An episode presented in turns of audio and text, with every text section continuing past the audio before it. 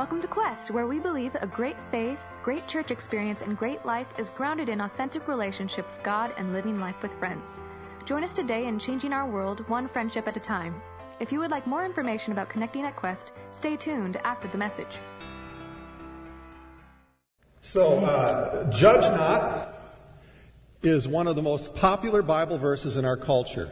One of the most popular quoted of Jesus, and it's often the most misunderstood, the most misquoted, and certainly the most abused verse in our culture. Why? Because it's something that you can say uh, as a way of keeping religion as private, or it's something that you do that allows for morality to be relative, so you can't tell anybody that what they do is wrong or what they believe is wrong. Our religious and moral beliefs, therefore, in our culture, when we use it wrongly, become more like preferences. It's kind of like chocolate ice cream or vanilla ice cream, and everybody knows vanilla is better, right? Especially when it's on apple pie. Or, yeah, yeah, it is, right? Apple pie, pumpkin pie, vanilla is always better. It's awesome. So, you know, uh, people who use this verse say, Who are you to say I'm wrong? Who are you to judge me? Doesn't the Bible say, Judge not? It's kind of like this Willy Wonka quote. We hate feeling inferior or hate people who seem perfect. Yet, on the other hand, we find judging entertaining, and we actually pay people to judge so we can laugh at them. Like Judge Judy, this Judge Judy quote I, uh, If I could find you for being stupid, I would find you for being stupid. Right? Or how about this Judge Judy quote I'm not here to judge, I'm just here pointing out all the mistakes you make. I mean, what does Jesus really mean when he says, judge not? Well, in the message two weeks ago, um, we discussed that Jesus' famous Sermon on the Mount, what it means to live in the kingdom of God. And in that message, we focused on what it means when Jesus says, love your neighbor, which includes your enemies, those that you really dislike or hate or who treat you poorly. So we don't write people off. And why? Because it's like God has put this really huge, high price tag on each person. And therefore, we don't get to belittle someone else because each person bears his image. Because who are we to treat them as something less valuable than God did by sending Jesus to pay this ultimate price for their redemption? So we are to hang the same price tag on each person that Jesus does. We elevate the value of each person, and that is how we start loving our enemy. Today as we continue to walk through Jesus' Sermon on the Mount, we're going to see how Jesus expands this kind of love by looking at one of the most recognized statements Jesus ever made. It's found in Matthew 7 1. It says, Judge not that you be not judged. But we got to continue to look at the context, so let's keep reading. For with the judgment you pronounce, you will be judged, and with the measure you use, it will be measured to you. Why do you see the speck that is in your brother's eye, but do not notice the log that is in your own eye? Or how can you say to your brother, Let me take the speck out of your eye when there is a log in your own eye? You hypocrite! First take the log out of your own eye, and then you will see clearly to take the speck out of your brother's eye. And then Jesus goes on and says this. He says, Do not give dogs what is holy, and do not throw your pearls before pigs, lest they trample them underfoot and turn to attack you. That's kind of like, ouch, this is powerful, straight up Jesus, right? Yeah. He goes right at the core heart of the heart issues of, of how we view ourselves and how we treat others. Along with telling us not to judge, Jesus refers to some people as dogs and pigs, and it kind of seems contradictory, doesn't it? Yeah. Well, we struggled over this message um, because for some, this message is a harder ask than it is for others, right? Particularly this week, some who have consistently tried to turn the other cheek, to live trying to love well and feel like all that they do, it just doesn't seem to make any difference. And for them, this message is particularly difficult. But while this is hard stuff that Jesus is having us wade through, it's also the best possible news that we can hear. And why? Because Jesus knows how to do relationships well, even when it seems like things are never going to change. Jesus knows how to navigate through the complexity of all humans, of all our motives and assumptions and our behaviors, and how we can still love well. So, what does it mean when Jesus says, judge not? Now, he can't mean that you'll never tell someone that they're wrong, because Jesus spent much of his ministry doing just that, defining what was right and wrong. Just a few verses above this, Jesus tells the huge crowds in, chapter, in verse 13, enter by the narrow gate, for the gate is wide, and the way is easy that leads to destruction, and those who enter by it are many.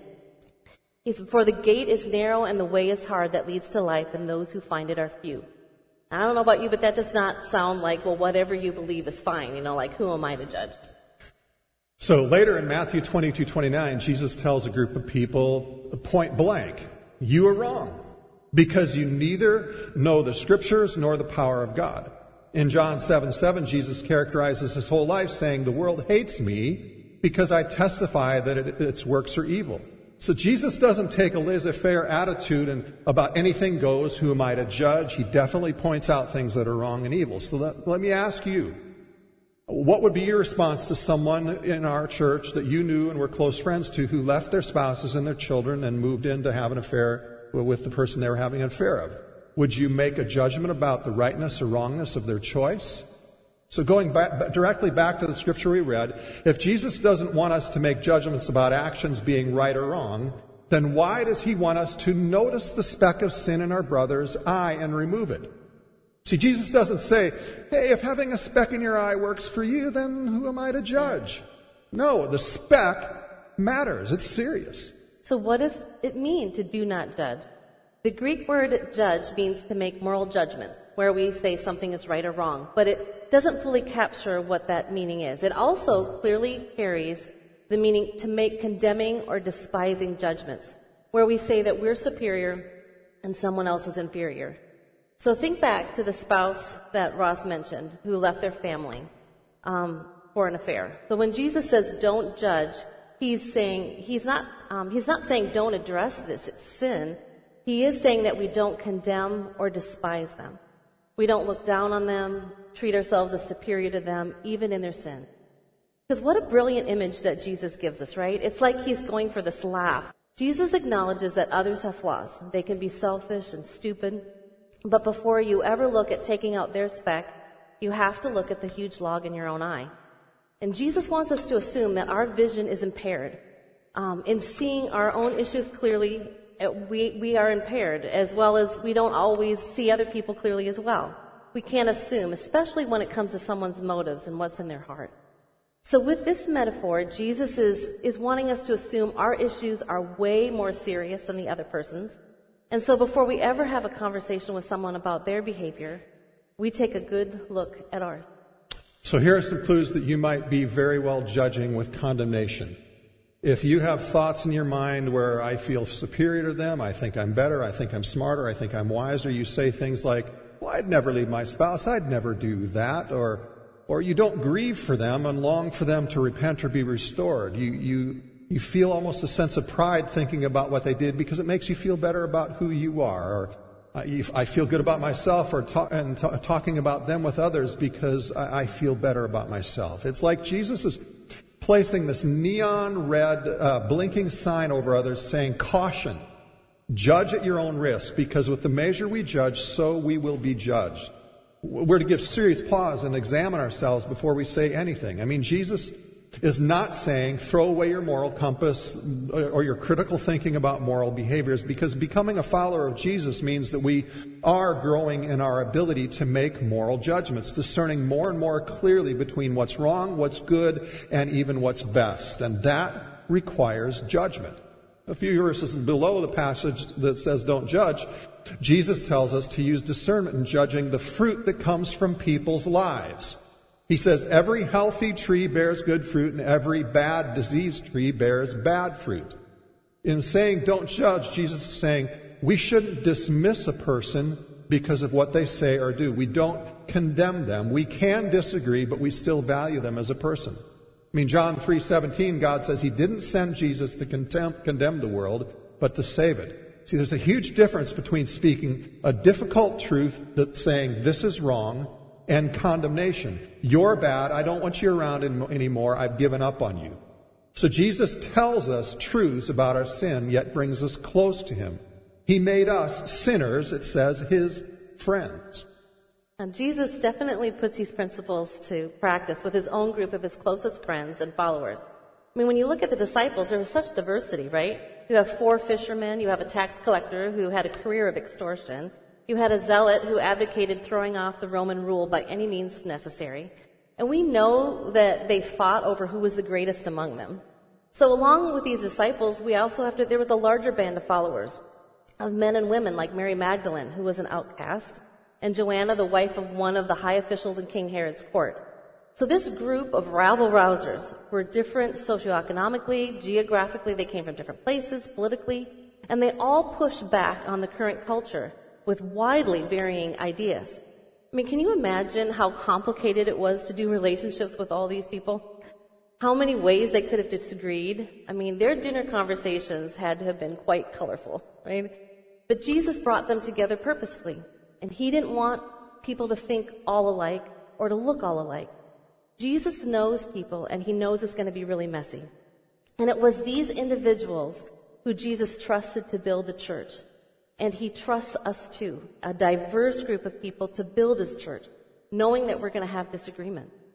So here's some additional signs uh, that you may be judging in a condemning, dismissive way. Uh, you are more enraged at someone else's sin than you are embarrassed by your own. Now that's a direct quote from J.D. Greear. We borrowed it from him. Dietrich Bonhoeffer, a theologian who was killed trying to stop Hitler, which in itself means he was judging Hitler's behavior, said, One of the first signs of a Christian maturity is frustration with the hypocrisy of the church and a desire to separate from it. But then he goes on and says, Yet the next sign of growth is recognizing that the same hypocrisy in the church is present in oneself, in yourself. So we do have conversations with others about sin while being painfully aware and honest with our own. Those kinds of conversations and relationship as the church help us to actually be followers of Jesus. Second, you know you are judging in a condemning way if you, you cut off those who disagree with you. You cancel them.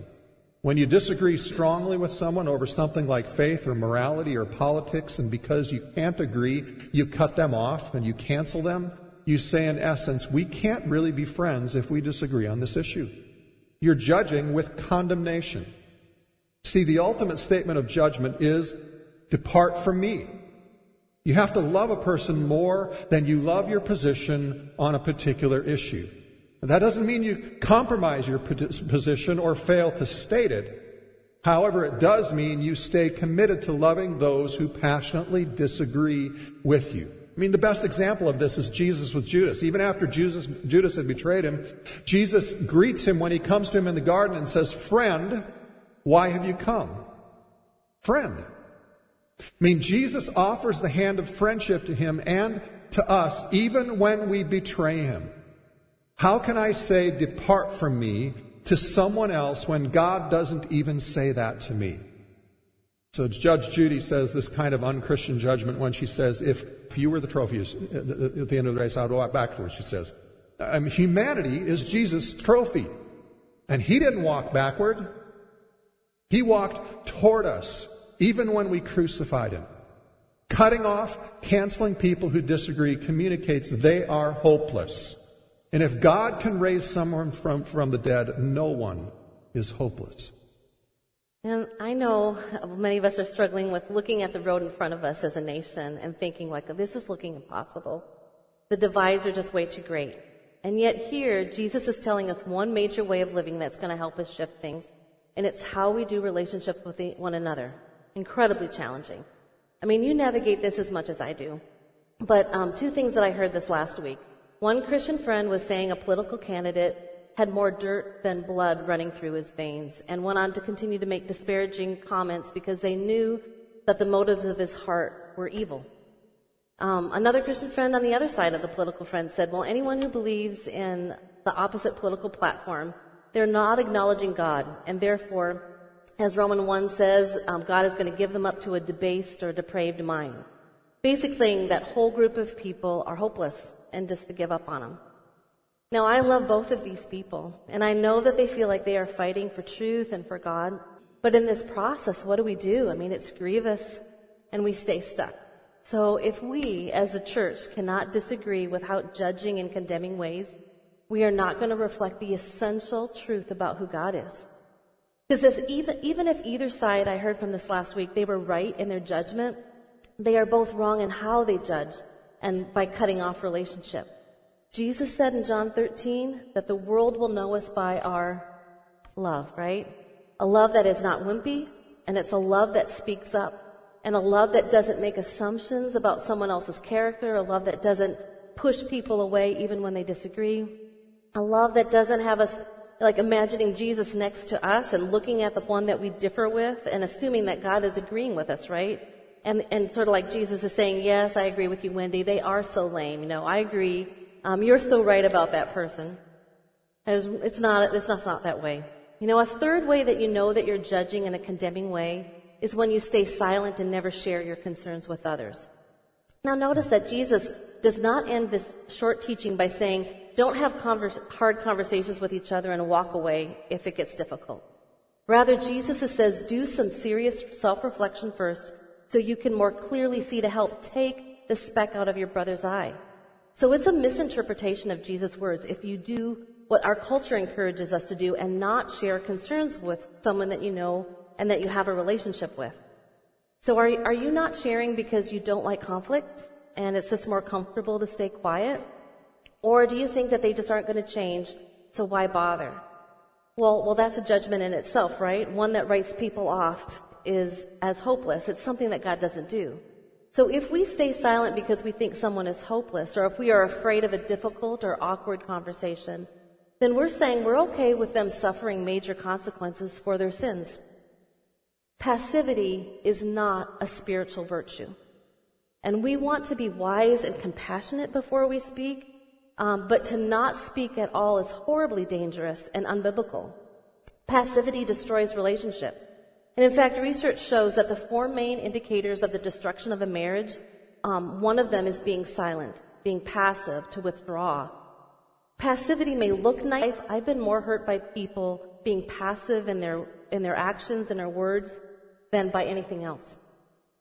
So Jesus ends this not judging point by giving us a little more clarity on how we do relationships. He says, Do not give dogs what is holy, and do not throw your pearls before pigs, lest they trample them underfoot and turn to attack you. So is Jesus saying those who disagree with us are dogs and pigs? It's perhaps a crass example, but let's look at what a dog really cares about. He cares about trees and fire hydrants, right? What do pigs care about? They care about food and a nice, relaxing mud bath. I mean, Jesus is saying, don't give something that's valuable to someone who doesn't see it as valuable. A pig doesn't care about pearls. It'll eat them, it'll enjoy them in the mud, but it won't treat them as valuable. So what is Jesus telling us? He's telling us to be thoughtful of who we're talking to and particularly what's valuable to them.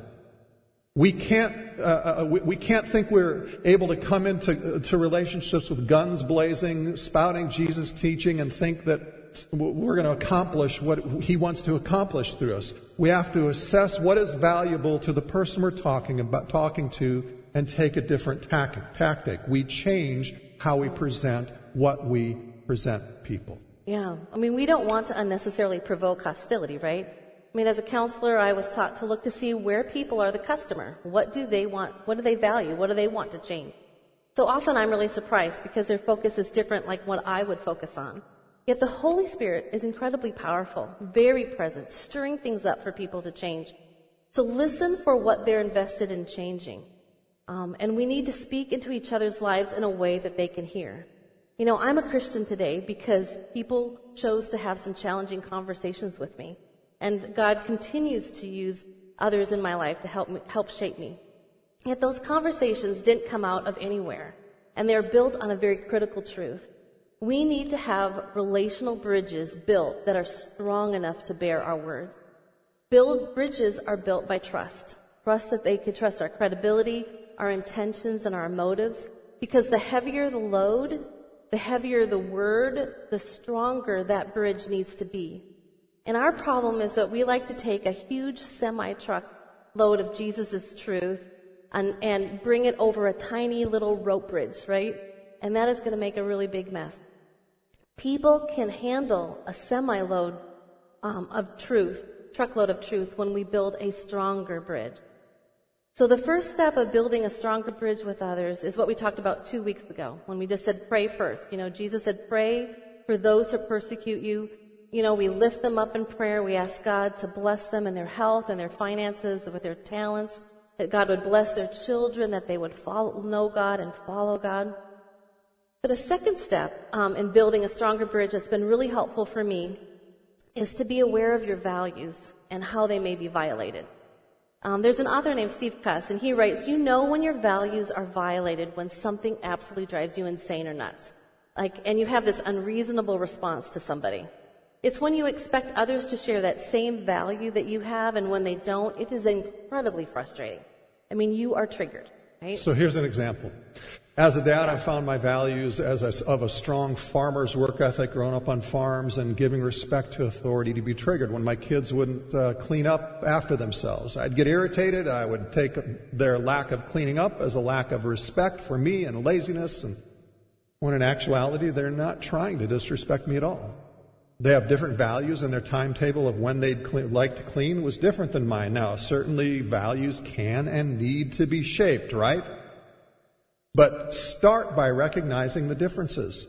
It was important for me to be aware that my values that were seeming to be violated, that, that would get me so angry, weren't actually being violated by them. Because in my head, I was going to this place of frustration and anger because of their lack of respect, which leads to walls being put up between myself and my kids when there really didn't need to be any walls between us. You know, having your values violated or disregarded can lead us to then judging other people. Because you start to categorize this person and you make them more two dimensional than a more three dimensional, fully alive human, you know?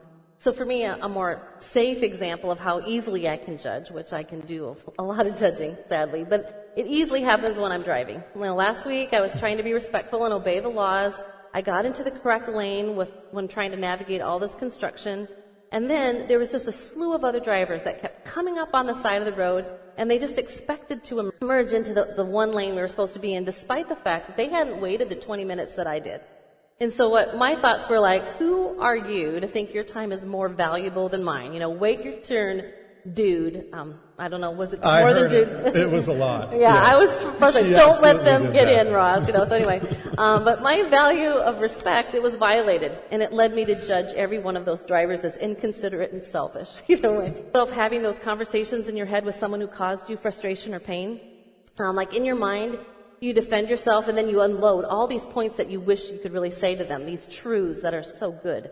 Um, and you know, and then at the end of it, in your mind, they they all of a sudden they apologize in this anger fantasy that you have, and they see the error of their ways, and they declare, "Oh my goodness, Wendy, you are right. I was wrong." You're like, anyone do that? Anyone? No, no. Okay.